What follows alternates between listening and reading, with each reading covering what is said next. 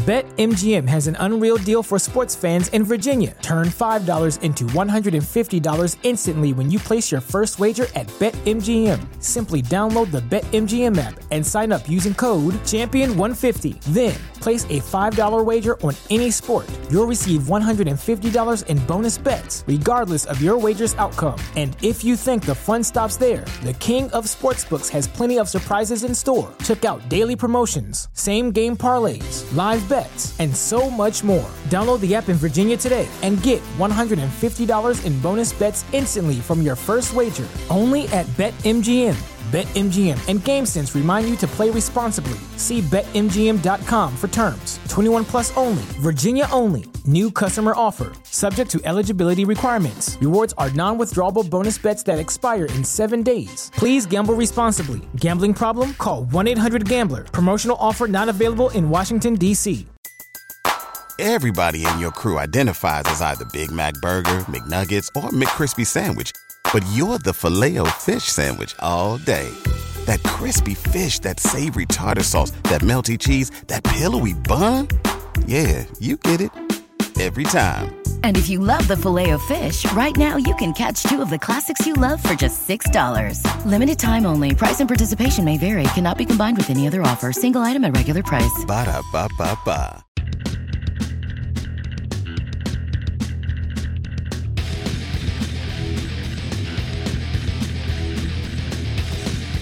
Hey everybody, Paul Fontaine alongside Ryan Frederick here for In the Clinch MMA podcast on the Fight Game Media Network and uh, free feed. And I want to thank you all for listening and make sure you subscribe to whatever feed you're listening to. And before we get too much into this, we got some breaking news. And for our breaking news, let's take you straight to President and UFC. what is it? What is his title? You, you were saying president, and I go UFC president. UFC president Dana White. Here yeah. we go. All right, guys. Here's another announcement for UFC 300. Holly Holm. She was inducted in the Boxing Hall of Fame in 2022. In the history of the women's bantamweight division, she is tied for fourth most wins, sixth most significant strikes landed, and has the fourth best takedown defense at 78%. Holly Holm is one of the baddest women to ever compete in combat sports, ever. She's fought all the nastiest women in the world in boxing and in MMA, except for one. Holly will be taking on the only person in U.S. history to win back to back Olympic gold medals in judo. The UFC has officially signed Kayla Harrison. Kayla's 16 and 1 with 12 finishes. Her takedowns, her ground and pound are nasty. And this will be the first time she will be competing at Bantamweight. So there you have it, ladies and gentlemen. That fight is also at UFC 300. See you soon. It's a pretty big deal, huh? Yeah, no kidding. Holy crap. The the biggest thing for that for me, like I, you know, I knew you had told me right before we started, um, but at bantamweight. Yeah, at bantamweight. Yeah. So she's gonna go down to 135. That's crazy. Because yeah, uh, yeah. I know at one point she didn't want to go down to 145. But well, I mean, uh, she she was I think she was doing 145. She did that Invicta fight, and I think they were planning the cyborg fight at 145 if that was ever going to happen. But but yeah, that's a big deal because because we were the you know, and we'll talk about it later the yeah. PFL card that was released, and you know a lot of people were expecting cyborg against Kayla Kayla Harrison, and nobody nobody uh, knew what was going on, and wondering wondering what Kayla's status was. And uh, I think I meant I don't know if I put this out there publicly or not, but I was like, Kayla's a free agent She's been a free agent. She wasn't. She wasn't still signed with the PFL. She did her fight fight there at the uh, end of last year, and uh, that was it for for her. And uh, yeah, this comes as a kind of a big big shock. Shock, you know, kind of unexpected out of nowhere. Yeah, no kidding. Like I, yeah, I. I don't remember you saying that she was a free agent. So yeah, I might have not put. I might have. I might have said that to somebody privately or something yeah. like that. I like that. I know. I know our good buddy James, you know, James oh, yeah. Brown, that listens to show. Show me and him talk all the okay. all the time, and he was talking. We were talking about it about it. I think a week or two ago, and I was just like, "She's free agent," and I knew knew that. So maybe I didn't put it up. So that ex- I mean, so the, I mean, right there is obviously why they didn't do. uh You know, the uh I, I know I had heard that they couldn't get Cyborg or whatever to agree to the fight. Well, turns out obviously you know they didn't have Kayla. So Yeah. um, yeah, I just looked it up. She did have the one fight in Invicta in 2020, which I kind of forgot that she fought there um, at featherweight. But every other fight she's done has been lightweight, except for her last fight, which was a catchweight at 150. Yeah. I so think clearly she was getting ready to go back back down Yeah. to featherweight. yeah, when she was doing that, that was that was along the time when there was the heavy rumors of her signing with the UFC to fight Amanda, Amanda Nunes, Nunes, yeah, yeah. and possibly either doing it 145 or 130 or 135 and uh and yeah, I mean, I guess And then you know, Amanda lost the title, so then she Yeah. resigned with PFL. yeah. Yeah, Yeah. I think that's how it was. Or I think she, re, I think PFL still had matching rights on her, and I think, Okay. and I think what it was, it was just that that whatever UFC was going to offer, PFL was just going to match it or go higher, higher. So they just kind of just like okay, and then yeah, Nunes lost the titles, lost the title titles, and it kind of was like, oh well, you know, that went by the wayside. But then again, Kayla Harrison lost after that too. So so it kind of just the whole idea of, of you know of that kind of went by the wayside. But yeah, here's Harrison finally in the UFC, and we've talked about how if she ever came over, she could be a big star. She's because because she's got the look, she's Yeah. got the skills, she's, She's Great promo. the personality, great promo, Yeah. everything, everything, and it's kind of interesting because now we have. You know, like we like we said, bantamweight, and we got this shakeup at bantamweight, bantamweight, and there's also, you know, Amanda Nunes kind of opened the door back up to maybe Oh, possibly coming back, and maybe maybe this is something that'll that'll intrigue her. So, uh, Oh yeah, yeah. So- especially if like if she wins, I I mean, she beats Holly Holm, and especially if she finishes her, um, you go right to the title fight, yeah, yeah, like no absolutely. question. Yeah, Absolutely. uh, Julianna Pena, sorry, you know you're out of luck. Absolutely. Um, yeah. and, and Well- she well, I mean, I mean, she'll wax Raquel. there's a lot of yeah. We'll get into yeah. Raquel Pennington, the new Yeah. UFC Women's Bantamweight Champion. And if anybody listen listen to me on uh, Wrestling Observer Radio, you know we Yeah. talked talked a lot about Pennington as champion, myself and Dave and Garrett. And uh, you know, let's talk about how you know she's a weak champion, and and you know much much like you know I said about Sean Strickland, it's like like you have a champion here who's not the best fighter in the division division, and it's just like and it's just a matter of it's like okay, you know, there's probably two or three fighters at least better than better than your champion. It's just a matter of are they going to get the shot shots in? Yeah, with Harrison fighting in April, uh, you know, there's a lot of talk about Pena and Pennington possibly June. So I don't Yeah. I don't necessarily think like Harrison comes in and fishes Holm. She leapfrog Pe- she leapfrogs Pena because you could you could still do a title fight in June and then and then maybe you know Harrison and whoever's the champion October November you know November maybe at MSG if they if that's if that's you know an idea That'd be a great spot. idea and then you know maybe perhaps in the, you know Harrison becomes champion maybe and Nunes you know has some times off and recover maybe maybe you could coerce her out of the out of the fight out of retirement for that fight and uh here we were the other night talking about how bad bantamweight is and how weak it is and honestly this kind of injects a little bit of life into the divi- division still still a weak division but it's it, it definitely kind of business kind of picked up in the division just a tad Oh yeah, yeah. Especially if if you know if, if they can get Nu- Nunes to come back, obviously, um, and and you still got Miesha Tate kicking around. Obviously, this pushes her down, which is probably for the best. Um, you know, because I think they would have tried to rush her into a title fight, and I'm not even sure she would beat Pennington, um, let alone you know Pena.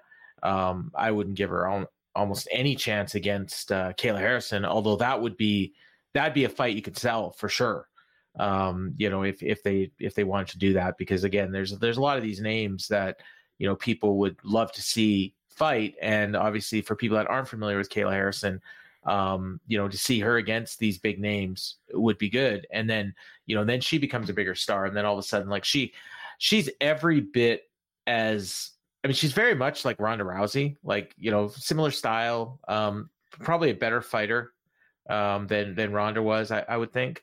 Um you know it's hard to say because you know, the, the level of competition level of competition is probably similar honestly. It's just that the competition got better in ufc and so where pfl was you know at the time kayla was competing was probably a similar level to what it was at when ronda was competing in ufc like it was still kind of developing in my opinion but um yeah and uh very huge news honestly um you know on a on a week where we did have a pay per view. And uh, was there any other news that came out? Because he did say something about, uh, you know, I got more breaking news, and I know we'll talk about it a little bit later. But No, was, it- was no, there no, no, that was nothing it. else? That was the big was one. it. Okay. Yeah. Okay. Um, but yeah, we'll we'll have to talk about UFC 297 right now, and uh, we already mentioned so. Um, you know, and it, there's not much we're going to talk about with this fight, but Raquel Pennington beat Mayra Buena Silva um, to uh, you know win the vacant bantamweight title. Was a really bad fight, um, boring. Um, she, you know, Raquel Pennington just kind of did enough to win. Basically, I mean, there was no question about who won. Uh, you know, some of the rounds were close, but pretty much everybody had Raquel Pennington winning. All the media scores were for her. Um, you know, they a couple people even gave uh 10-8, uh, I guess fifth round. Um, I didn't quite see it that way, but um, you know, it's pretty clearly Buena Silva just kind of gave up. You know, I thought I thought like almost gassed like, after, she third was ga- gassed after the third. Like yeah, yeah. So so- and and yeah, by the end she was literally laying on her back, you know, knowing she lost the fight and just not really wanting to fight anymore. So yeah, I mean, one of the worst title fights in UFC history. Can't Yeah. say it's the worst. Can't say it was the worst in when in a world where Sylvia Arlovsky three exists and Rose Namajunas and Carla Esparza two oh, exists. God, yeah. Even I even think it was slightly better than the that dismal Adesanya Yoel Romero fight. But is- Ankalaev and Blakowicz. yeah, Another bad one. Tim, Uh, anything involving Tim Sylvia. Yeah. Well, those luckily were kind of before my time, and, and time. he had the great fight with Randy Couture. So yeah. well, he, had the great fight taking a beating from Randy Couture. yeah, yeah. Well, that was, but it was compelling as hell because you know, like, yeah, because he that was, was probably the that was one of the most compelling ass kickings of all time in the UFC. So Well, yeah, because it was very similar to mm-hmm. the Silva Sonnen fight in a way mm-hmm. that you know, like he obviously took more punishment than Silva did, but it was the kind of thing where he was Couture was in control the whole time, but you just thought, well, if Sylvia just gets up, he might be able to do something. And I made couldn't. the I made the joke because I was at that UFC 61, the the Sylvia Arlovsky three, and it was the T Tito and Ken Shamrock, their second fight. Oh, yeah. I made, and I made the joke. I was only 20 at the time, but I had the, the fake ID, fake ID. But I was like, I was uh, made the joke that uh Sylvia Arlovsky three took more years off my life than the alcohol I consumed after the fight. Oh yeah, so, that that was the that was the fight before the third one was when they went on TV, right on when they went on TV, Yeah, because okay, yeah. the second one had that had that con- controversial stoppage in less than a minute. Herb yeah. Dean, so everybody thought Herb Dean stopped it early, and yeah, yeah, probably so. But Tito was going to thrash him, but you know, That's right around the time I was kind of Yeah, starting to pay they got attention to UFC. They got that big third fight with that big TV rating, so it all worked.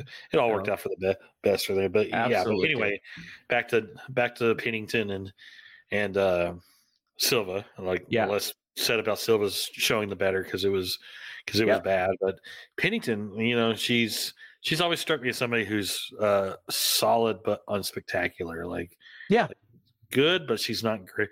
Not great, and her biggest flaws came out in this fight, which is she'll get super good momentum on the feet with the combinations, and instead of just keeping a distance and landing and maybe even possibly finishing, she goes right into the clinch.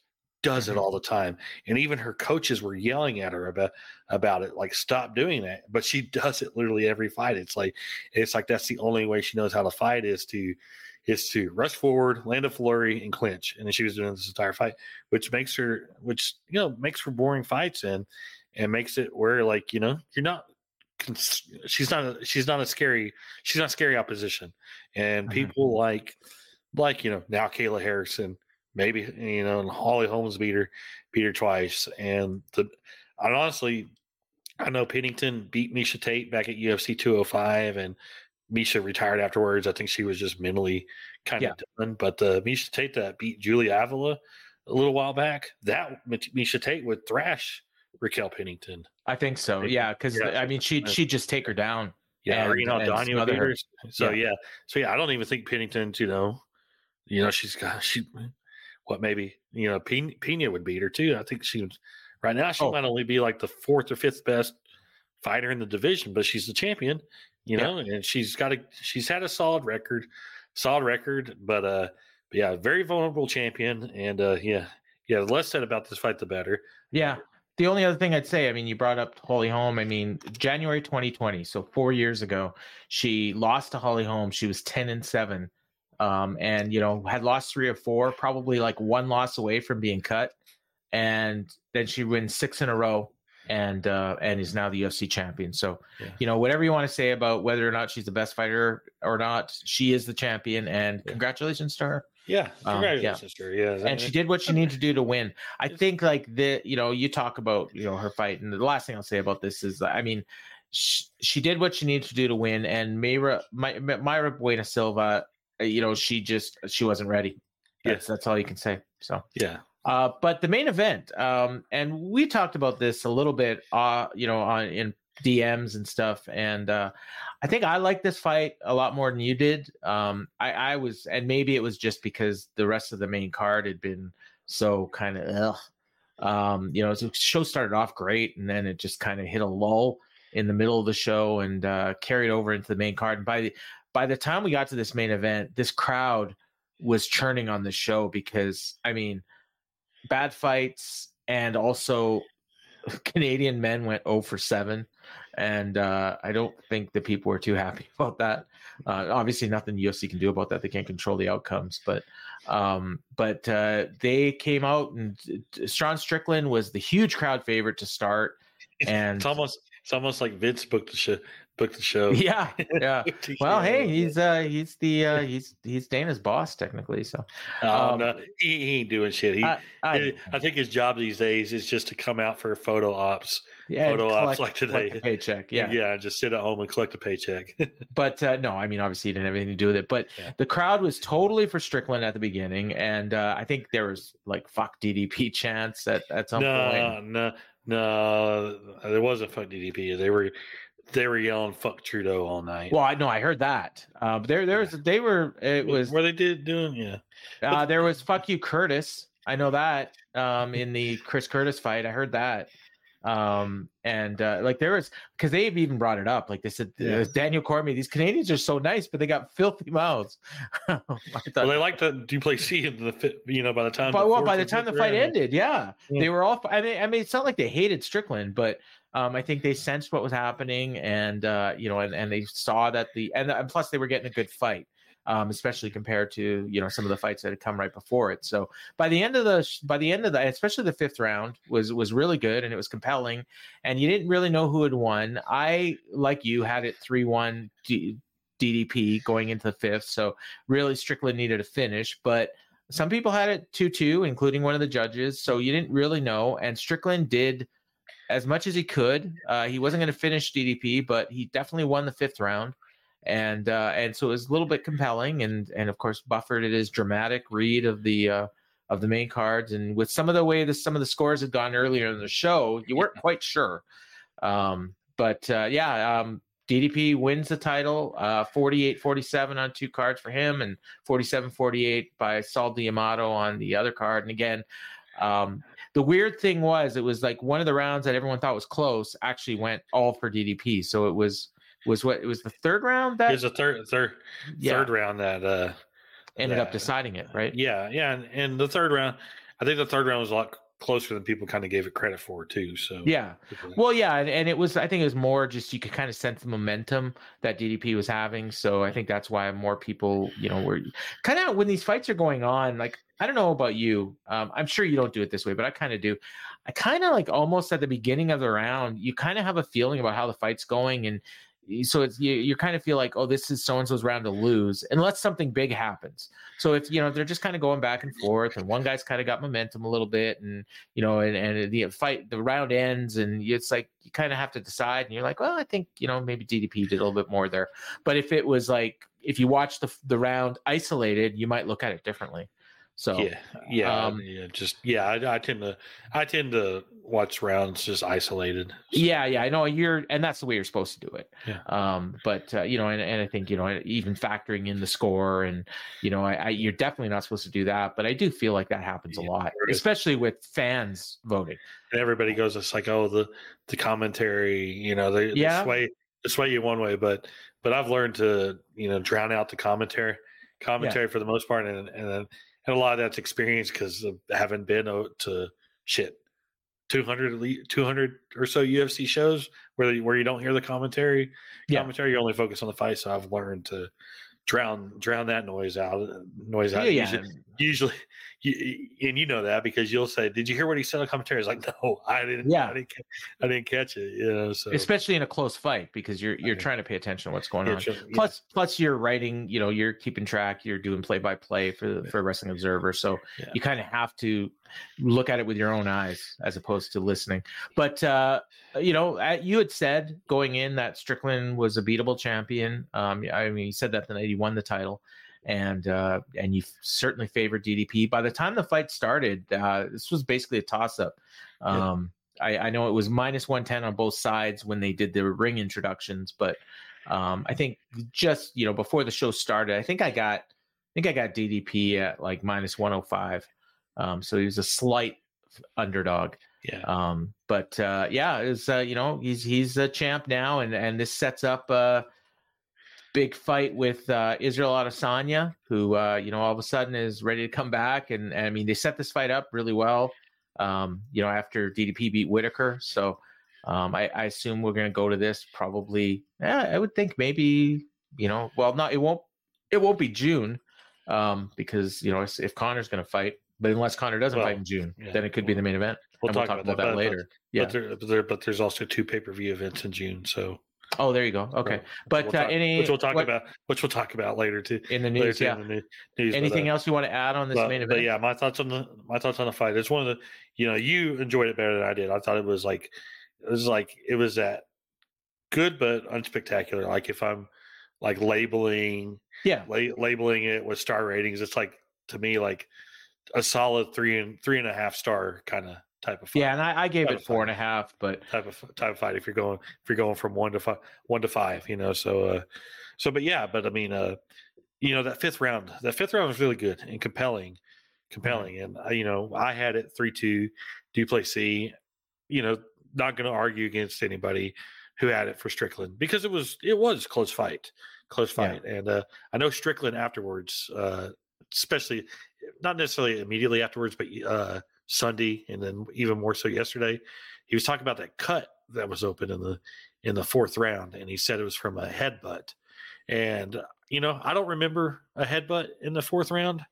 Fourth round i haven't rewatched to see to see if there was. Obviously it got missed and didn't and didn't get a time didn't get called for a timeout. But what strickland was saying you know i got headbutt in the fourth fourth round and the doctor should have said it and i would have told the doctor can't see can't see and it would have been a no contest. And it makes me wonder like do some of these fighters not understand the rules of the fight that they're in? Because they would have gone to the scorecards, right? because yeah because a if they stopped it for the headbutt headbutt for an accident you know which would have been a, considered an accidental foul because those are ac- accidents and he said he couldn't see and the doctors stopped the fight. At that point they because it was past the third round a fight they would have went to a technical decision and they would have scored the fourth round but they would have probably scored the fourth round 10-10 so it would would have come down to the first three rounds. Well du plessis was ahead. Ahead, Yeah, ahead on yeah. two of the three scorecard scorecards. So strickland still would have lost. If strickland had said after the round after the round hey i can't see he told the doctor i can't i can't see and it was from a headbutt but obviously it wasn't called but he just said to the doctor i can't see and the doctor starts to fight strickland loses by tko because of the cut Yeah. does he not understand like understand like at that point like like you're in no man's land you got to kind of suck it up and go go and and you know and i see i hear i hear that for so many fighters like it's almost like they don't understand the rules of the fight that fight that they're in Well, well, Yeah, he's not the to- smartest. Uh, yeah, he's, He's not, the not the- sharpest. he's not the sharpest tool in the shed, and Yeah. we're not even. Gonna, we're not even going to get into stuff he said during the no, week. We're no. going to come. We're going to ignore ignore that. I know people were wanting.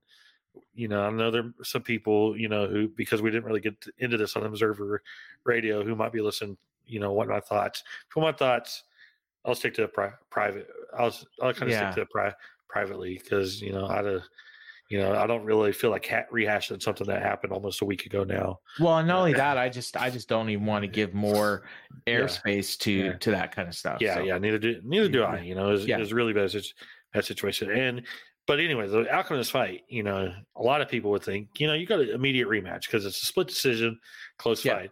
The fact that Dana flat, you know, and Dana even said he scored it for Strickland, but at the same time, and usually when he says stuff like that, you know, you almost think his first immediate thought is immediate rematch. But the fact that uh he said no immediate rematch and that we're going on to signing also kind of tells me that that you know all these people who thought what Sean Strickland was doing, making him a star, tells me the pay per view number what that they were getting wasn't you know wasn't enough to justify going to an immediate rematch, and he might not be the the star everybody was claiming he was claiming he was because you always say like you know he's got that Colby Colby Covington kind of uh, where he appeals to the wrong type, but he appeals to the type that don't spend money on shit. Yeah. So Yeah. So like all those you know the So they'll watch the- embedded, the- but they're not the- going to pay for his fights. the faceless blue check marks yeah.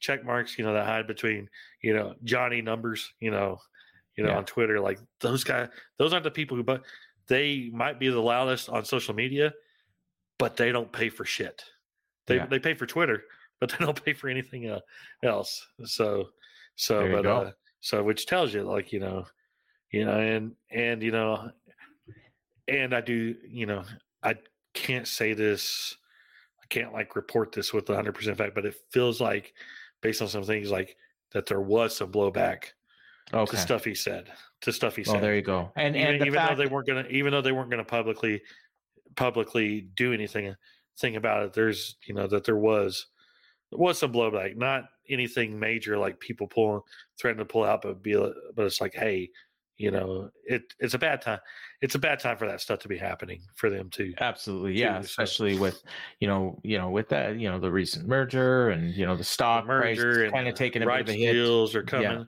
coming up Yeah, right. big Steals, yeah. sponsorship deals and then just you know Yeah, and then you got this and guy. then and then everybody in the country, no matter what side you're on, being kind of on edge about every. Oh yeah, yeah. Well, yeah, this is going to be a. Uh, uh, Yeah. This this year is going to be insane. yeah. Well, I mean, everybody. sort of it doesn't matter what side you're on on the political. Yeah. Everything. Everybody's got a comment about about something and something, and every company, you know, you know whether it's a right right leaning company or left leaning company, they're going to complain. You know, left leaning left leaning company is going to complain about about somebody in a company doing a right leaning thing, and a right leaning company is going to Yep. complain if they go too much to the left. That's just how those this world is. There's no we're at a point where there's no pleasing anybody. Anybody. Absolutely. So so but you know, enough of that talk. Yeah. Talk. But uh yeah, it looks like Du Plessis ought to sign in next.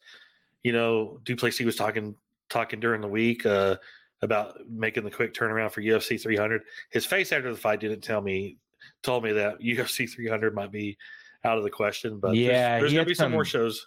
Yeah, he had some so it's gonna- damage to his around his eye. Yeah. Uh, it was almost shut at one point. Yeah, but and you know, as of now, you know, we still don't have a main event for UFC 300, but we've got a lot of fights fights for the show, and there's been some fights they tried to make for the for the main event that haven't come to fruition that we we'll talk about later. But uh, but yeah, but it's a yeah, Du Plessis, you know, and he feels a lot like Strickland. I you know maybe not as vulnerable as Strickland because I think Du Plessis is a better better overall fighter with better overall tools. Strickland Strickland for as much you know as many fights as he's won, he still feels rather one dimensional. Walking forward, had uh, you know standing straight forward, jab, front kick, but had really had trouble defending the takedown. Was leaving himself open to getting getting the his body kicked the shit out of, and those left hands were were landing for Du Plessis, and they were impactful.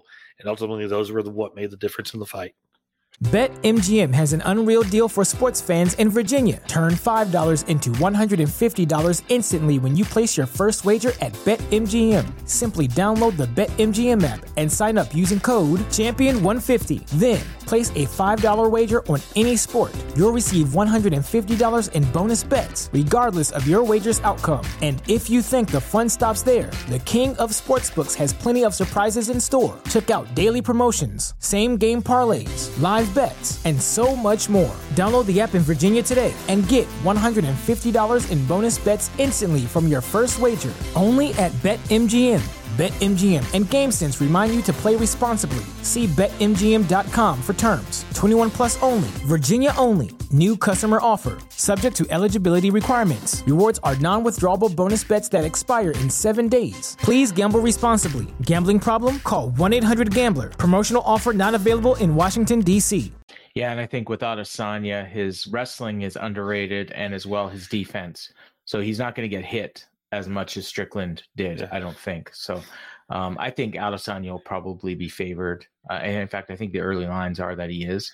So, um, you know, we'll, we'll see when that fight happens. And I, I think that's going to be a big fight. I really do. Yeah. Um, so yeah, uh, so we might as well uh, go right into our three stars because I don't think there's anything else on this card we need to talk about other except for one thing, which I'm sure will come up in our three stars. Yeah. So, So- I'll let you. I'll let you start. You want me to go uh, f- go first? Sure. Yeah. Yeah. Number one, far Oh. away, should be Jasmine Jasudavicius. yes. Yes. That was one of the most one-sided, lopsided beatdowns in UFC history, and of Yeah. course, you know Priscilla Cachoeira. Where where can we start with her? Start with this one. We've always talked to, you know, I've never been a fan of hers. I've called her on this show the dirtiest fighter in UFC history because she's she's fish hooked, she's eyed gals, she's she's done a lot of dirty stuff, and she's not she's not been impressed super impressive. You know, her debut her debut was also one of the most lopsided sided fights in UFC history when she got massacred by by This Valentina Shevchenko. Very This might have reminiscent to that. very reminiscent, possibly even worse, maybe. Who knows? You know, that's Uh, yeah, maybe. Yeah, I mean. I think the strike count was worse for sure. Yeah. yeah, it was on the on the same level, but but you know, to top it all off, this week, excuse me, uh, this fight was supposed to be at 125 pounds. So that literally the day before weigh-ins, Jasudavicius gets a phone call saying, you know, and she's she told the story. She's like, "It was Mick Maynard." And anytime I'm, anytime the matchmaker's calling you, calling you the day before weigh-ins, it's usually not good news.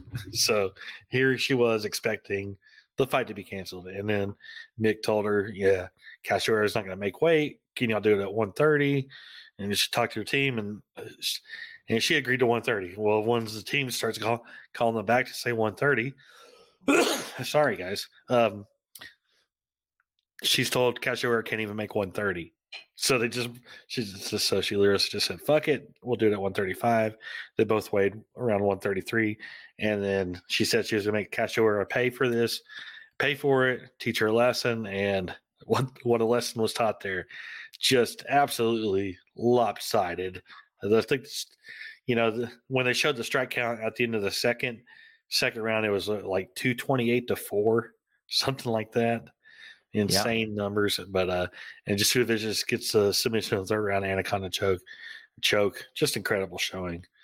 Uh, Um, so wait, before you do your second Yeah. and third, um, I got the strike counts here: 326 for ja- Jasudavicius to 26 for Cachoeira, and uh, this was the first uh, fight ever refereed in the UFC by Matthew Roca, and uh, the previous fight you referred to with Valentina Shevchenko against Priscilla. The strike count in that fight was 230 to three. Yeah, and that was the last fight that Mario Yamasaki ever refereed Yeah, I remember that. UFC. because yeah. everybody was giving Yamasaki shit that he should have stopped Yeah. the fight. and he should have, and Matthew Roca should have stopped this one. yeah, Like, in he the second absolutely should have stopped this one, and he didn't. And I don't know why, um, but I don't know if Yeah. I, it's possible we never see Matthew Roca again either. Yeah, but this was this fight was so lopsided that we had a rare 10-7 scorecard.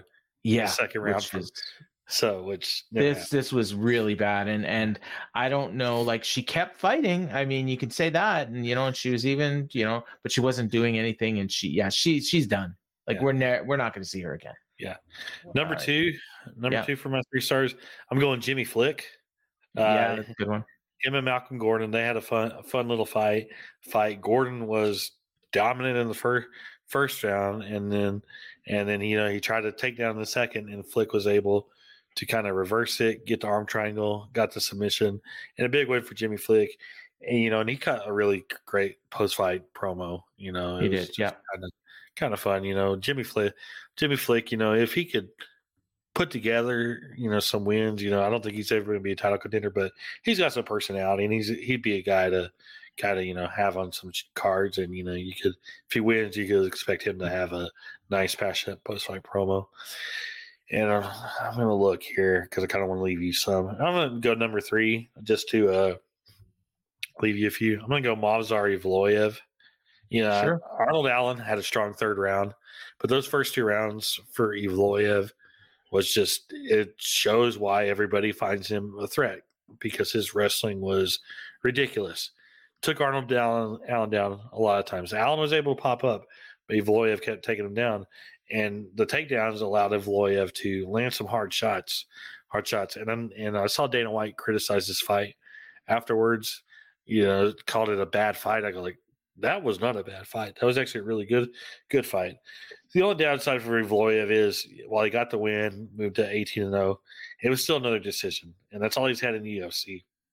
Yeah. And you're not going to get a title shot if all if all you're going to do is get decisions. You're going to find yourself like Magomed Ankalaev, and he needs to have an Ankalaev, you know, kind of showing next. You know, if he wants to put himself in the title mix, but but it, you know, to go 18 and 0 and to now have what eight and 0 in the UFC's featherweight division, that's that's impressive. Yeah, absolutely. And uh, you know, he yeah, but he's got to get a finish if if he wants to win the title. Um, so for my three stars, I'll start with uh Jillian Robertson. So we mentioned that the the um the Canadian men were 0 7. Well, the women were 2 0. Uh, you you mentioned Jasmine earlier, and Jillian Robertson uh, submitted Polyana Viana, typical Jillian Robertson fight. You know, she's uh, probably the best uh, submission ace in, in in the UFC for women, and one of the best overall. Really, um, she it's very workmanlike. Once she gets them, gets you down. It's kind of like, um, oh gosh, who who's that? Um, the I always forget her name, but the one who pretends that she's Brazilian, but she's not really. Mackenzie Um, Dern. Yeah, Mackenzie Dern, like how she used to be, but she isn't anymore. That's what Jillian Robertson is. Um, so yeah, that was nice to see, and she was so happy to be fighting in Toronto. I think for the first time uh, in UFC at least. Uh, so you know, big win for her, and it was still early in the night when it felt like Canada was going to do something, and that was the last. Uh, I'm looking at a lot of Canadian flags on the right side of the Tapology page here. Um, but yeah, big win for her. Uh, second star, I am going to go with uh, Sam Patterson. And I will say, uh, I'm just, he got a submission two minutes into the uh, first round, rear naked choke. Um, I was excited because you had done your parlay, and uh, Sam Patterson, I think, was the only underdog on your parlay, and he won. Well, Du Plessis was too. Oh, yeah, slight, slight, yeah. slight, yeah. But but yeah, Patterson was you know a decent sized underdog. I think he was like uh, plus one thirty or something like that. So I was the one I was kind of worried about, and uh, and he won. So I was thinking, oh man, we got a good chance of winning this one, and didn't quite work out. But No. um, you know it uh, yeah, nice win for him over over Canadian Johan Lainesse. Um, and yeah, I think there's a bright future for uh, Sam Patterson out of uh, the UK. And uh, third star is kind of tough, but I think I'll go with Neil Magny, even though um, you know the first two rounds he didn't look too good at all. Uh, Mike Malott dominated the first two rounds. He was well on his way to scoring a, a win. And then Magny, you know, he knew he needed to finish in the third round, and and he poured it on. And Malott got tired, and uh, and then in the at the uh, end of the uh, third round, he Magny took him down, and he was just he knew he needed a finish, and he just was not going to stop, and he was punching, and Malott was trying to back away, but he wasn't fighting back, and the ref gave him a lot of time. And he just wasn't, and and it looked like it might, you know, morale just might end, and we might even get a draw you know, like Magny might get a 10 8 round, but then uh, the rest stopped it with 15 seconds left. It was a good stoppage. Can't complain. Malott, he just, uh, he was in over his head as uh, as you talked about on Observer Radio, and I think you you may have even talked about it here last week. Like a lot of people were picking a lot here, and we, we did too, but uh, it was just a little bit too much of a step up for him, and uh, that happens. I, I do find that happens, especially in Canada, because they're they're doing they're trying to get these fighters on the cards in front in their home country and uh, you, somebody's got to be in that feature spot and you don't want to put them against you know like i don't know I, I i'm not gonna you know like you don't want to put him against like sam patterson or something you know like you want to give him a big name Yeah. and uh, so that's he gave him neil magny and probably thought you know what he, maybe he's on you know he's kind of on the backside of his career and he probably is but he's still top 15 fighter and Yeah. um what is he uh second all-time second or third all-time winningest fighter now in ufc yeah, something Um, like that. And then most still most UFC wins all time in welterweight division. That's never going to get passed. I don't think. I mean, if it does, it's going to be a long time. Um, yeah, yeah. because uh, you know guys don't stick around as long anymore. They don't fight as often anymore. Magny, remember that one stretch where he fought like 15 times in four years? no, Um, no, it was more. It was more than that, or Was it? Yeah. That's It- I- because he fought six times in one year, and I think five Yeah. times the next year. Yeah, there you go. So yeah, it was uh yeah, so he's yeah, that's that's gonna be a tough record to break. Uh, Max Holloway's up there too, but um and certainly at welterweight. So yeah, those those are my three stars. There's some other people you could have gone with, but um I kind of was on the Dana White page too. I didn't really like that uh that Ma- Evloev uh Allen fight either. Yeah. Um there's a couple of these. They just kind of it was a combination of how the fights were going and the results and just the fact that they're going to decisions. By the time we got to that co-main event, I was so done with this show. And uh, it was late too. Yeah. yeah, and it was well, I watched. I mean, I watched it late, um, anyways. So I, I think by the I think it was like I didn't finish the show till like two forty five a.m. I mean, So- it was, but I mean, even so, us us here on Central Time, it was midnight before the main event was even starting. No, but I'm saying two forty five. I'm talking Central Time. Like Yeah. I started watching at nine late, yeah. thirty. Yeah. Yeah, So, but I mean, but but what I'm talking about is like, yeah, it was midnight by the by the time the main event was even started, and a lot of these shows are done by midnight Central Time. So that's yeah. how, well, that that's because I mean been. everything on the main card went uh, to a decision except for the Malott fight, which ended Yeah, 15 which- seconds late. So really, it's I don't know if it's the most fight time ever on a UFC main card, other than the six fight ones they've done. Yeah. Um, it might be because with two title fights and other two fights going the distance, then another one going 14 minutes 45 seconds, it'd be kind of hard to be a longer one. Yeah, I'd have to look Um, because there was a there's been a couple fight cards with three title fights and and I think I remember that UFC uh show in Anaheim. I think it was Oh yeah, you know two two fourteen when it had three title fights and I think I think all three title title fights went the distance. I think the like longest Woodley one and Maia and oh god, and uh that was Jones- a bad fight too. Jones and Cormier. I think Jones and Cormier Jones and Cormier finished finished in the fourth round. The one that I remember as being really long was the uh, the one for Brazil where uh, Ronda, I think it was was it Ronda and Bethe Correia, um, Yeah. where, where I think it had six or seven fights on the main seven card. fights because they had to put Yeah. because because they had that Brazilian Yeah, Ultimate Fighter Brazil Brazil uh, finals, but because of the con- contract they had for the show in Brazil, like those two fin- final finals had to be on the main card. But if you took those two fights and put and took two of the main card fights that were on it and stuck with a five fight main card, it would have been a really bad. Yeah. it would have been a really bad. I mean, the show still would have just ended up drawing because of Ronda Rousey, but it would have been probably the worst main card in UFC history. no, it, was- it was drawing because of Bethe Correia. Come on. Um, so the the uh no the um and and the I just remember it being like eleven thirty our time, and they're going to video package for these two Brazilian fighters we've never heard of. Yeah. Who like I'm sure now they're stars, but back then we didn't know who they were, and we're like I'm like come on, Yeah. like just get to the Ronda fight already. I Um, want I want to go to bed. I know people Um, who I know people who were covering the show. Show John Pollock being one of them. One of them, and I've covered shows on the East Coast before. You, always get out there late. Yeah. They were talking about it was like three forty-five, four a.m. before they were getting out of the building. So Well, that was the there was an MSG show one year where Dave was covering it live, and Yeah, I one. was I ended up doing uh, Observer Radio because he couldn't get out of there in time. yeah, So it was uh, me and Filthy did Observer I've Radio done- with Brian. yeah, I done. A, I did a. I mean, I remember. I remember, you know, I was at the last show in Toronto that they did before the pandemic. I don't think I got. I don't think it was that late when we got. Out. I think it was about two thirty when we got out there. Oh, But I remember a show I did in Brooklyn that that horrendous Brooklyn card with Holly Holm and Germaine de Randamie, and I, it Oh, was God. it was after three in the morning before before we got out of there because that one went forever, forever Wow. in a day too. So well, we've gone forever talking about this card, so let's uh Let's let's, just- yeah. finish up by running down the rest of the Run down. results and, and Yeah. our and our results on our prop bets. Which Yeah, it, uh, mixed bag, mixed bag. Yeah. I want to say one thing about Ontario too. Uh, please update your rule set. They were still using the the 2003 rules, which Oh. uh, which you you know the really didn't. I don't think it really affected anything except in that Evloev Allen fight when uh, Allen he landed he landed some knees when Evloev had a you know was putting a hand down hand down, you know, and, and Mark Oh. Goddard called the timeout.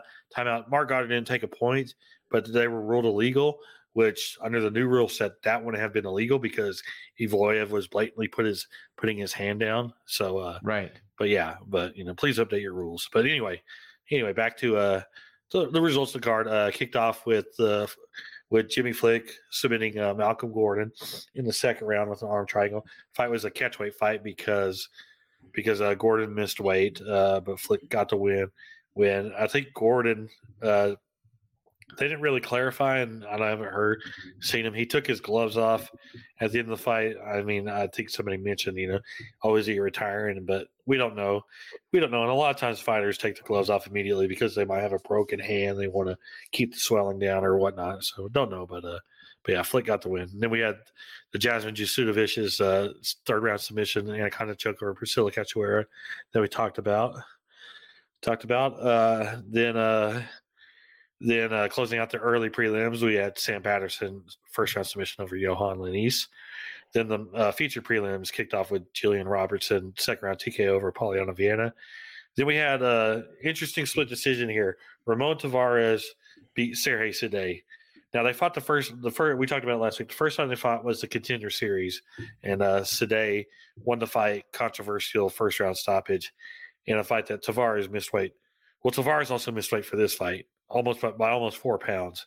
is a crazy miss, and uh, but he won a split decision. But this was a, this was a, you know, this was I'll say this was a robbery. Sidey won the fight on every single media scorecard, and I don't see how Taveras won the fight. I thought he won the first, but Sidey clearly won the second and third, in my opinion. So yeah, robbery right there. And then we had another close fight the next fight, featherweight fight. Sean Woodson got a split decision over Charles Jourdain. I thought Woodson won the fight, fight, but it was back and forth and a good fight. Mhm. So, so yeah. And then closing out the prelims, Garrett Armfield won a unanimous decision over Brad Katona, 29-28 across the board. For the main card, kicked off with Movsar Evloev, unanimous decision over Arnold Allen. Then we had Chris Curtis split decision over Marc-André Barriault, 237 20, 30 27 scorecards. And then there was a 29 28 scorecard for Barriault. I thought Curtis won it. I scored a 29 28, giving him the second and the third. You know, the fight ended up being very good by the end, and they had a hellacious fifth round or third round. That was uh, Yeah. really back and forth. But yeah, yeah, uh, big, big solid win for Curtis. Then Neil Magny, third round TK over Mike Malott. And then, of course, Raquel Pennington, unanimous decision over Mayra Bueno Silva to win the vacant UFC women's bantamweight title. And then Dricus Du Plessis split decision over Sean Strickland in the main event to become the new UFC middleweight champion. Um, just wanted to say the um, Sean Woodson fight was funny because when they when they did the fighter announcement, um, neither guy could hear Buffer, and I think Woodson thought he had lost. For some reason, Sean Woodson sounded like Charles because that's how they say the name Charles. It's not Charles. Yeah. Charles Jourdain. You know, Yeah. Sean Woodson, Charles Jordan. Like he, I guess he thought he lost, and he, you know, and the fight was close enough that he could have lost. Um, and the fans booed that um, because I think they thought that the that buffer said Charles Jordan. Um, and uh, and here they're you know they're holding up Sean Woodson's hand, so that that was uh, kind of funny. And yeah, I did have this Sidey fight for Sidey as well, so I was kind of surprised by that one. And I also had Katona winning over uh, Armfield, but that fight, I, I think the majority of the media members scored it for Armfield, but there was a few that scored it for Katona. Um, but uh, how'd we do in our parlays? I know, but tell the people. Yeah, my five fight parlay didn't hit, but I think on our prop bets we were three and two. Yep. Yep, that's right. So we I think the one we missed we missed uh I think you had um uh, we got the over on Dricus Du Plessis and Sean Strickland, the over on Pennington and Silva. Oh, I had Mike Malott winning, which was uh I did he didn't win. And uh oh oh I had Katona and Armfield going uh over two and a half, which they did. Yeah. I had Pennington and Silva Bueno going over three and a half rounds, which, which you know, Drake put seven hundred thousand dollars on Yeah. on Sean Strickland, and I said this on Observer Radio, but he should have put it over Pennington, Pennington Bueno Silva going over three and a half ra- rounds because that was an easy bet. Hmm So was the Katona one, in my Yeah. opinion, too, because there's no way that fight was not was not going the distance. Um, but yeah, it was. Uh, yeah, so we did we did okay. We didn't we didn't quite win. You know, if you had to hit that parlay, that was the big one, and I put money on it too, and I was feeling pretty good. And I I screwed up because I have my ROI bit picks, which I do all the time, and I had Jimmy Flick as the favorite, uh, even though he was an underdog. Um, he was a plus 165 underdog, but ROI told me to take him. And I accidentally wrote down Malcolm Gordon. So I didn't realize till I went back and checked the results and, and my bank account or you know my uh, my balance account that I had put down a bet on Gordon. I thought I bet on Flick, and I'd also done a parlay that had Flick on it too. But luckily there was another fight. I think I had uh, Malott in that parlay as well, and he lost. So either way, I was going to lose that parlay. But I had to kill. Like I'd have been really upset with myself if uh, if that hadn't come through. So um, we had uh, fight of the night went to Strickland and Du Plessis, and the uh, the finish bonuses went to you know the, the performance bonuses went to Jillian Robertson and Jasmine Jasudavicius, which were rightfully deserved. Show did uh, almost an eight million dollar gate, seven point nine million basically. 18,559 fans at the Scotiabank Arena in Toronto. Unclear whether that's US or Canadian gate, but I think it's US. I think they said you. They said U.S. Yeah. Yeah. So that's, you know, it's about uh, probably 11 million Canadian Yeah. uh, with exchange rate. So that's uh, pretty, what average pri- ticket price of about 600 bucks. Yeah. So that's uh, pretty insane. And uh, Um, also, also on the show, which I didn't put in the notes. Notes, and I didn't. oh, yeah, yeah. Frankie. Frankie Edgar was announced as the uh, the first inductee for this year's UFC Hall of Fame. You know, no brainer selection right there. Funny that he was there. I mean, Um, they, you, you know, and and my dad was asking me the same thing. And what they do, what they do is they always see, they always bring these. You know, they have an ulterior motive, so they they decided, and they did the same thing to Cerrone. and They did the same thing Yeah. to everybody they they inducted. They decided who they're going to put in the Hall of Fame, and all of a sudden they decide a random uh, decide a show to bring these people in for uh for guest for guest appearances. These old time fight, fighters like Frankie Edgar. He did a Q and A a session session at on a Friday bef- before the weigh-ins. It was him and Mark Hominick and Sam Stout, and Ed, and Frankie did did an appearance at Boston Pizza by the arena before the fights. And you know, of course, you know he's a you know he's at the show, but they always kind of disguise that as like, okay, we got him here this weekend. Going to make the announcement because they want the they want the fighters in the building when they make the announcement Yeah. because they want to get that live reaction and then of course the fan and they want to do it where the fans can react to them and all that. It always makes for always makes for really good moments.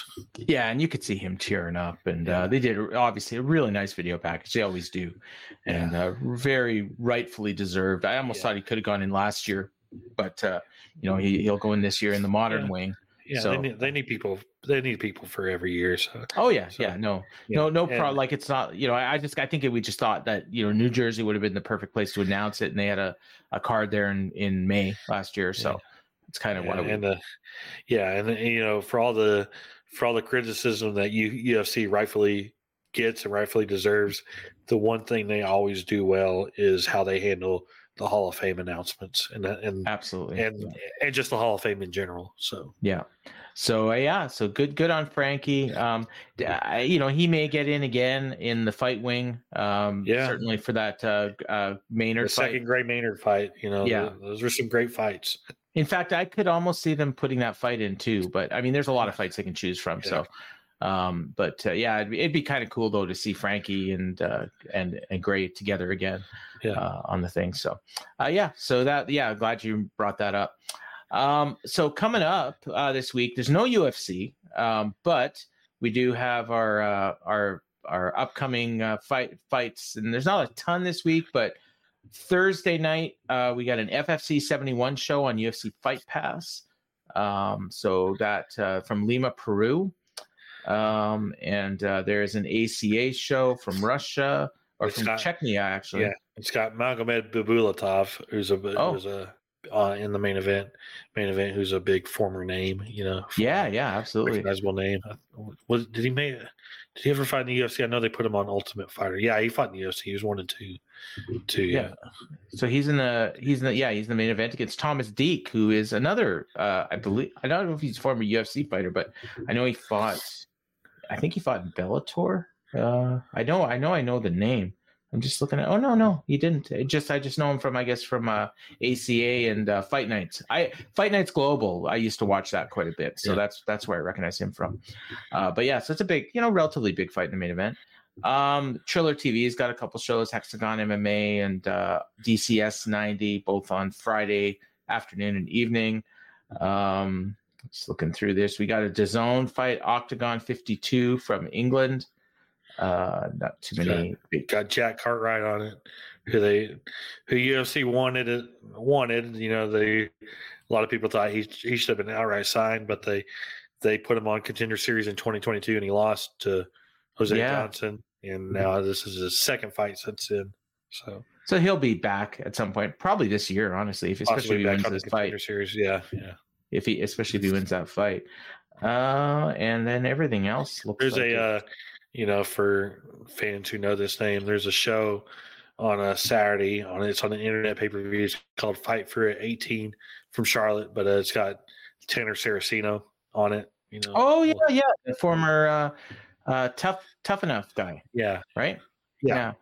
yeah, uh, yeah. He he looked like he was going to be something, and Yeah. uh, just never really panned out. Didn't- But Didn't he fight our buddy Filthy Tom, or wasn't he supposed to, or something like that, uh, I don't think so. or something where they involved? in Which which which Maybe it was a which fight is that? Maybe it which show is that? Which Uh, oh, fight for Fight for- for, IT eighteen. I, I got it here. I just want to look because Maybe I think maybe they I think were it was supposed to do Matt Riddle. I think Yeah. it was Matt Riddle he was supposed to or fight. something. Maybe it was a wrestling thing that they were involved in. When you look at when you look at his profile pic though, he looks like um he looks like Seth Rollins. He beat the goat He, uh two fights he- ago. See uh, that? yeah, yeah, Sasha Palatnikov. He Yeah. he looks like a he looks like a Seth Rollins Adam Cole hybrid. Yeah. Yeah, yeah. Uh yeah, but he's uh he's won two in a row now, so he may be heading to the contender series at some point. He's still pretty relative- well, he's 33. Yeah, yeah. Um, but yeah, I know uh, I was following him and, and I did watch a couple of his early fights. Um, you know, and it kind of looked, but then he lost. He lost to Jonathan Webb and Gregory Rodriguez in LFA, and that kind of stalled his momentum. But I mean, really, looking back, those are, I mean, those are pretty good fighters um, to be, you know, to to be losing to in your on in the on the regionals. And since then, he's won three or four. So, uh, and of, of course, with the win over the goat uh, Yeah. by stoppage. So, No, there's um, there's two other there's two other yeah. LFA LFA show on uh, Saturday night on uh, UFC Fight Pass uh, from uh, Peru, uh, and what was the other one? This is from Brazil. It's in Sao Paulo, Brazil. Yeah, what did I say? the LFA. You said. Oh, I said Peru. Oh, I'm sorry. Yeah, Cajamar, Brazil. Um, I don't. And what's what's the other one? Because I don't see another one. and then one on a Oh, one. Uh, oh yeah, from uh, one fight night, Friday fights on YouTube. That one. no one one one sixty five. It's on Sunday, Sunday three su- Sunday that- January eighth, three a.m. three a.m. Eastern time internet pay per view. But Oh yeah, it's from Shinya- Japan. yeah, Shinya Aoki against Sage Northcutt. Holy shit. Yeah, and then uh, That's uh, and then Yoshihiro Akiyama against Nicky Holzken in a mixed rules or custom rules fight. So Holy crap! That's uh, yeah, that's kind Gary of interesting. Tonon against. Martin Nguyen. Yeah. Yeah, Yoshihiro Akiyama, Sexyama, right? he's Sexyama. Yeah, Yeah, Martin Nguyen as well against Gary Tonon. Gary Tonon, Yeah, obviously, uh, kickboxing legend, um, Jiu-Jitsu legend. yeah. Jiu-Jitsu. Sorry, I'm sorry, I'm sorry. Yeah, uh, Martin Nguyen, and you know he's fought in uh, one forever. So yeah, I didn't, you know, I saw that and I didn't realize it was actually one. Uh, big Yeah. strawweight fight as well. Itsuki Hirata and Ayaka Miura. Um, Ayaka Miura is one of the uh, top, you know, top uh, strawweights outside of UFC. So actually, not a bad card here. Um, and where does it air? Oh, just on uh, like Triller or whatever. Yeah, it said it says internet pay per view on here. And, uh, Oh yeah, watch onefc.com. Uh, so it's on one Yeah. streaming service. Yeah, Yeah. might might be on Triller too. Uh, if you look on it, some depending on what country you're in. I'll bet you it's in Canada on Triller. But yeah, Sage Northcutt and Shinya Aoki is a pretty interesting fight, I will say. Um, Yeah. You know, uh, Sage, I think fighting for the second time in in uh, one. Yeah, uh, third, third actually, coming off that win uh, last year against Ahmed Mujtaba, Yeah, I forgot. I at uh, completely forgot he fought last year because it's just yeah and he's uh back to i guess welterweight. I mean, they'll weigh in at 185, but um, you know, he's uh, he's at welterweight, so uh, he's. I don't think he's ever going to be anything, but if he is, he'll probably beat Shinya. So that is our uh, regional. still, it's crazy that he's still only 27. oh my god! I feel like I saw him fight 10 years ago. He did. And it was- 20, just about nine years ago, 2015. Nine years ago, yeah, yeah. So he was only 19. Yeah. yeah. Jesus. And that was yeah when Paige fought in the main event. Uh yeah, so um we got to talk about. it. And uh big news, I mean, hell, you talked about it on Observer Radio and uh hardly ever talk about PFL and or Bellator on uh, Observer Radio, but as I think we talked about, you know, we've talked about a few times, but uh we got a card now for this uh, PFL show on uh, February 24th at noon Eastern. Uh, it'll be on pay per view on ESPN Plus in front of at least 30 people, uh, one of which apparently is going to be Dave Meltzer. Um, watching uh, one of this- one of them's not going to be me, and that's not a knock on the card. It's just, it's just there's a UFC that night, so there's only so much Oh. MMA I could take in a single day. if the show was free, I would watch it. Yeah, if it was, Um, I would, I'd yeah, watch it. I'm not paying for this though. And that's what me and Dave were talking about. Like, if this Yeah. show was free, free in the afternoon as an appetizer to UFC, that that would have been great. But but it's, not going to do any it's a- business on pay per view. No, it's honestly a hell of a card. Um, I didn't even realize. Like, I don't know. Maybe the prelims are going to be on ESPN Plus, so they're they're kind of worth checking out because you've got um, the pro debut of Blog, Biaggio Ali Walsh, grandson of Muhammad Ali. Um, you've got Claressa Shields uh, fighting. You got Aaron Pico fighting on the prelims. So you know those are three pretty good fights out of the five that are that are going to be airing. And then uh, you know for the main card, it's all champions versus champions. It's a seven fight main card. Good But lord. But none of them are title fights, so they're all three round No. fights. Okay, okay. Well, that's almost better in a way. Um, you know, because it'll be easier to watch. Uh, but we got uh, Ray Cooper and Jason Jackson. Looks like it's gonna be a catchweight fight, even though Well, yeah, Bel- because Bel- it supposed- because it's supposed to be uh, Magomed Magomed Kirov. Kirov, Yeah, but he just pulled out like a couple days Okay. ago. So Ray Cooper the third, who was a fill in. Yeah, he won a couple tournaments, not this past year, but he's he he is a, I believe a two-time champion in Yeah. PFL against Jason Jackson, who won the welterweight title on I think the last card or the card before um, Yeah. over um, uh, God, I'm drawing a blank. The Russian guy uh, um, what's or uh, Ukrainian guy. Um, Uh, Amosov, yeah. Yeah, yeah. Um, and uh, so that is kicking uh, the- kicking off the main card. Then we got AJ McKee Jr. and Clay Collard. Collard, uh, of course, one of PFL's uh, you know biggest stars at lightweight, former UFC fighter against AJ McKee, who's probably the best. I don't even know if you call him a prospect anymore, but And this, probably the th- th- this next one, this next one, I call the uh, Spirit of Bellator main card Oh, yeah. The Thiago Santos and the- Yoel, Yoel Romero. Romero. Age in the cage. the combined age of about 90 between these two guys, I think. uh, well, yeah, eighty six. Yeah, Santos Okay. is forty and Romero is forty six. So you're close. Yeah, yeah. Uh, but uh, you know, could be a good fight. Um, uh, heavyweight fight, V- Vadim Nemkov. That's like a book idea of Yoel. The story of Yoel Romero could be a good fight. So, the story of Yoel, because you know he's he's had some really awesome fights and some really God why why did we watch this type of fights? yeah, it's you never know what you're gonna get. yeah, Uh, Bellator light heavyweight champion Vadim Nemkov against the, uh, the PFL heavyweight tournament champion Bruno Cappelozza, Yeah, fighting actually- at heavyweight. actually on Nemkov, he he just this past week relinquished the Bellator light heavyweight title. Really?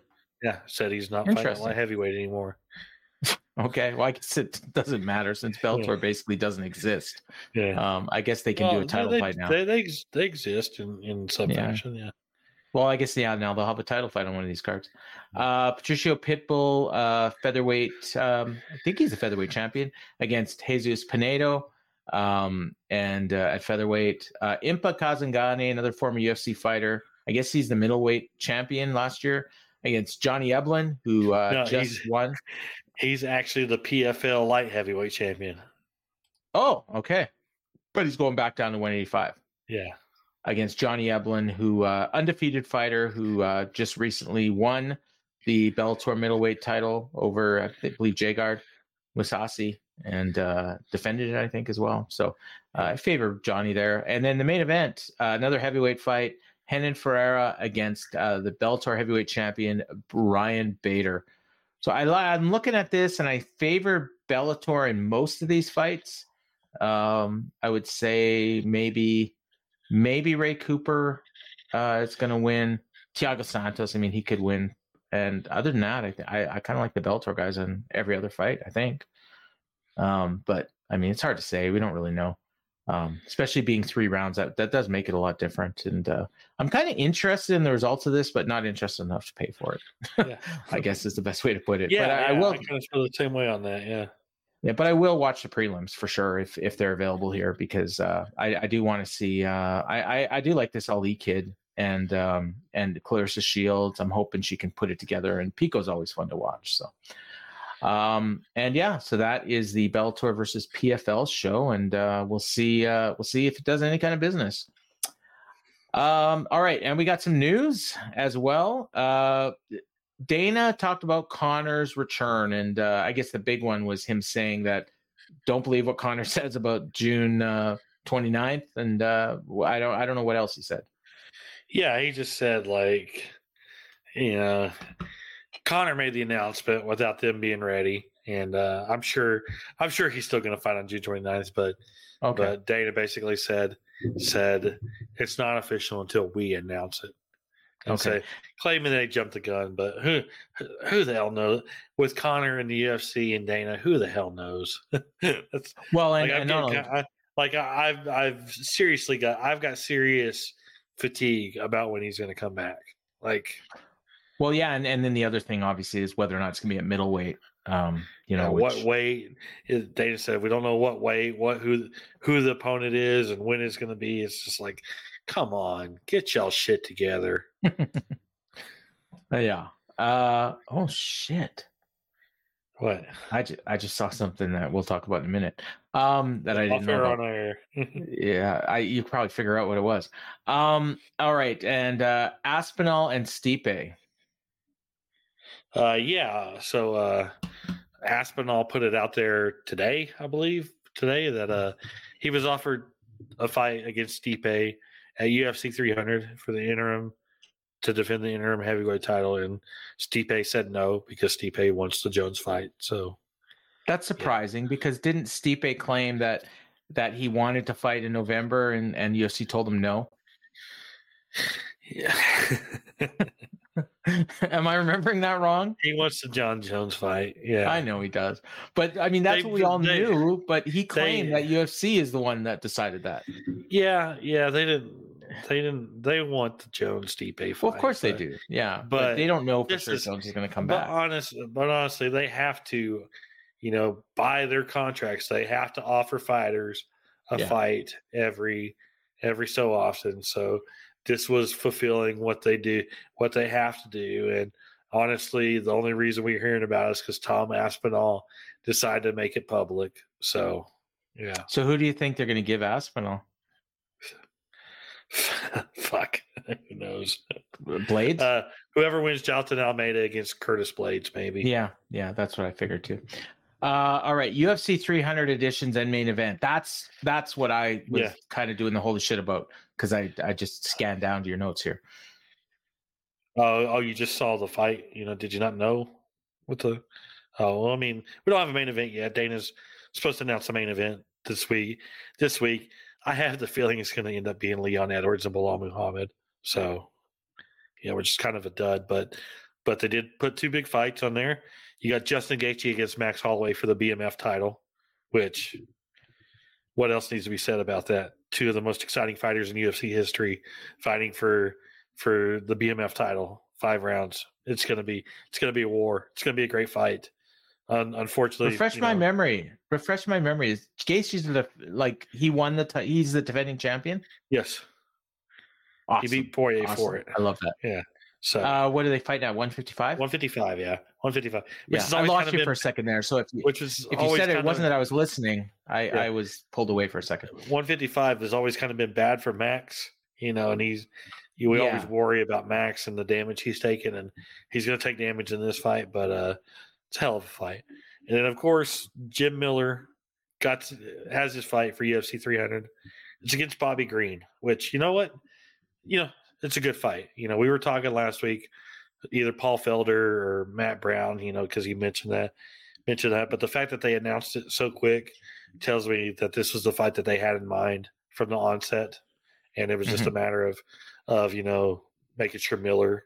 So I'm sure Miller didn't know that ahead of time, but but the way it was so quickly announced, it was probably Bobby Green had already said yes. So I mean, and it's a fight they've tried to do so many times, and, and it makes sense because Green's Green's you know right there in 14th, 15th in the rankings, and honestly, Jim Miller's on the cusp of, be, of breaking in, and so if Miller wins this fight, he should be ranked, which would be crazy, you know. But Yeah, yeah, just uh that's a great fight, honestly. Like I think this card is going to be like we talked about it a bit last week, you know, that people might, you know, kind of shit on it, but these two fights right here, like these are fights that are as good or better than the fights that were on UFC 200.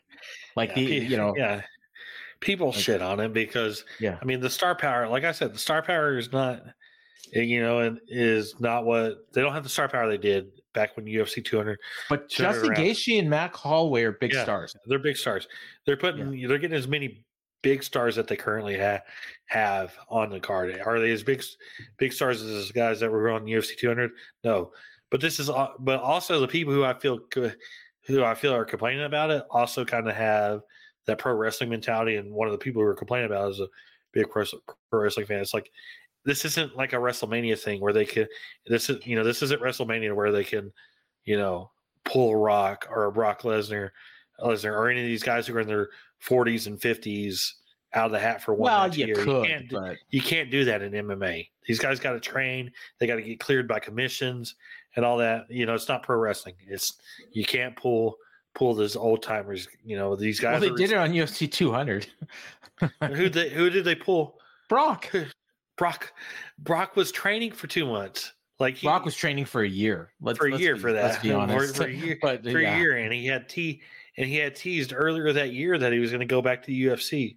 So Brock going Did, back did to I the UFC. did I did I ever tell you like I think I it knew was all that. after UFC 187 I knew that Brock was at UFC 200. Yeah, Uh, I, I'm, I've known for a long time. I, Yeah. I knew before you did. So Okay. Yeah. yeah. Um or maybe it was 189. It was 189.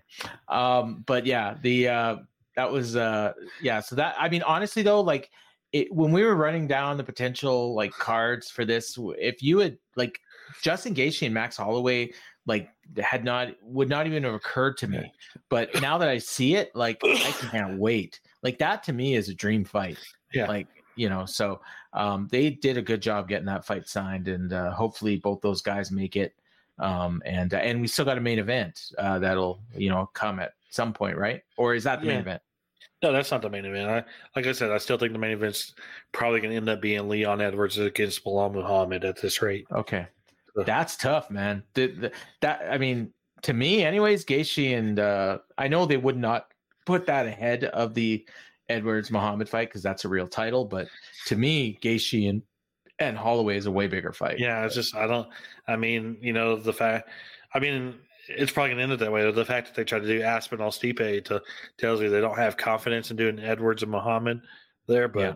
unless they can get Duplessis Plessis ready and have him and Adesanya yeah, that would definitely be a bigger fight. They don't have much else, honestly. And Stipe would be a bigger fight too. I, Because I don't know that Alex Pereira against Jamahal Hill is any bigger than Edwards. Edwards, uh, Belal. Uh, So, That's tough. That that's close. That's close. Um, I think Pereira's a bigger, uh, you know, is is becoming a big name. He's not Yeah, quite there yet. but- is, yeah, He- yeah, but Jamahal Hill is not.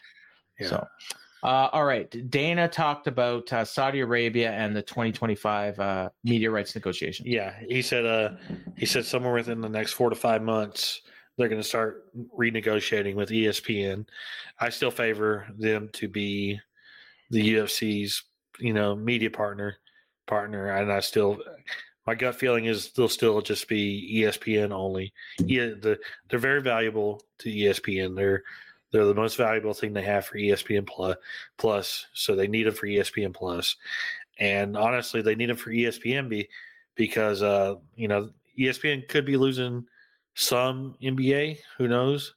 Who knows? But even so, you know, everybody's like, oh, they got football college football from about April. You know, especially if they lose NBA, NBA from April until really September. You know, there's a lot of Saturday nights that need programming, and they can Mhm. they can put you know UFC right. They put UFC right there, right there. You know, the UFC very valuable, and they and they do good ratings for Yeah. uh, Any uh, you think there's do you think there's any chance they kind of use Netflix to drive up the price? You know, I could see. oh, You know, and of course, this comes on the heels of Yeah, of TK, TKO and WWE Netflix deal deal. Yeah, you know, we're talking about Netflix Netflix, you know, getting into WWE and the Netflix people we're talking about how it's sports entertainment when Yeah, it comes to WWE and how that fits their alley. It almost feels like they're not ready to make the full leap into sports sports. Yeah. You know, you know, they still want the some of the entertainment side side. Maybe that changes, you know, by the end of the year. Who knows? Who knows in that direction? But uh because you know, obviously WWE is their first dabble Yeah. into that. well, and they, and they've got a year to get ready for that. So. You know, I've um, heard I've heard people speculate that you know they could add events to the schedule and maybe package some fight nights out to shop them to like an Amazon or an Apple TV or you know stuff like that. That's possible. You know, ultimately, I think ESPN will do everything they can to bid Yeah. it, to bid uh, to keep everything under under them. I just like I said, I do expect them to end up on ESPN as well. But I'm just thinking they'd be foolish not to Yeah. at least you Oh, know they're like, gonna- use those other companies. they'll explore every avenue and Yeah. and you know they're going to get a huge increase you know they're making you know the average annual value was 300 300 million obviously everything you know that's the average obviously year one will start so low to where the last year last year is a high number so whatever their closing number is they're going to be looking for for a certain increase off of that number that number and they're looking at possibly 2x so it wouldn't surprise me if they get a we talked about it here i've i've publicly said on here like like if if they got 800 million a year at a minimum it would not surprise me for like you know, five years. So we're talking like a four seven billion. i think they'll get seven years Oh, seven years. So we're so talking. here's what it geez, here's what it talking is, like, like- almost six billion. Well, the, the thing, yeah, here's the thing. You know, television deals for sporting, for sports properties, we got we got to take take the wrestling brain out of out of it. It's different. Sporting properties are going seven to ten years. NFL is getting ten years. I mean, WWE with Raw. I mean, it technically with Raw and their international, it technically is a ten year deal, but but it, It's really a five year deal. but in theory, it's a five anywhere between five and twenty years, twenty Yeah. years. But uh, but like you know, NFL is getting ten years. NBA is probably getting getting getting seven to ten years. NASCAR just got seven years. So sports properties, the going the going timeline is seven years. So they'll, they'll get and their last deal was seven years, and I think the Fox deal was six years. So I can't imagine them getting anything. You know, seven years, five billion overall value at min at a minimum. So Yeah. Oh, it's good for them. yeah. Um, and we got locations for UFC 301 and 302. Yeah, these are not official, but uh, I'm hearing UFC 301 will be May 4th in uh, in Brazil. Don't know Rio or Sao Paulo, but Brazil, and then uh, 302 June. Well, the, we, the Saudi Arabia show show. You know, we talked about you know how it's getting moved moved from March to June. They you know they haven't announced an official date for June, but uh, last week we were talking about the March 2nd show. There's still going to be a show on March 2nd. It's going to be at the Apex. So, okay, which we kind so- of figured last week. kind of figured. But uh, 302 I know is is on June 8th. The uh, there's talking about you know people were speculating maybe that's the Saudi Arabia show and they're making a pay per view, but Dana said that the Saudi Arabia show is still going to be a fight night. But June 8th, UFC 302 is going to be in Newark, New Jersey. There's a Oh, okay. there was a story that came out came it actually flew under the radar, but it actually came out a month ago about you know another site feed deal where they're paying five million dollars to the UFC for a show in New Jersey, and they Hmm. said June. They said a pay per view of it in June, so June eighth. Here's a It's a- wild. Here's a, a bold prediction. We're gonna see Paul Felder return on that. Maybe. Yeah. Well, he's from Philly, so New Jersey's not really. It's pretty close. Pretty that- close. I could imagine they they have a Philly show. So I can imagine if, it, if he's not returning to Philly, it'll be in Vegas. But But Yeah. obviously, if Du Plessis and uh, Adesanya can't fight at UFC 300, that seems like a Yeah, that seems like a possible landing point. Yeah, assuming assuming Conor's on International Fight Week. If Conor's not on not on UFC, well, International Fight Week will now be UFC 303. three oh three three. Yeah, So if he's not on that one, that one, you know, that'd be on Asanya. Adesanya will be on International Fight Week. and then we probably do Hill Prochazka on three oh two I mean, hit Pereira Hill. Or Pereira Hill. Sorry. Yeah, did I Yeah. I said Prochazka. Yeah. Uh, all right. Uh, so that is it for the news, and then we got a bunch of fight announcements. Yeah, uh, UFC Fight Night on on uh, uh, February 10th. Dan Ige he was supposed to fight Lerone Murphy, but Murphy's out, so he's now fighting Andre Fili. So that's a good fight. That's Super Bowl weekend. Uh, yeah. Okay. Yeah, Vegas at the Apex. UFC 298 Anaheim. Uh, Tatiana Suarez had to pull out due to injury uh, for fight against Amanda Lemos. Lemos will now fight at Mackenzie Dern, so that's an Hmm. interesting one.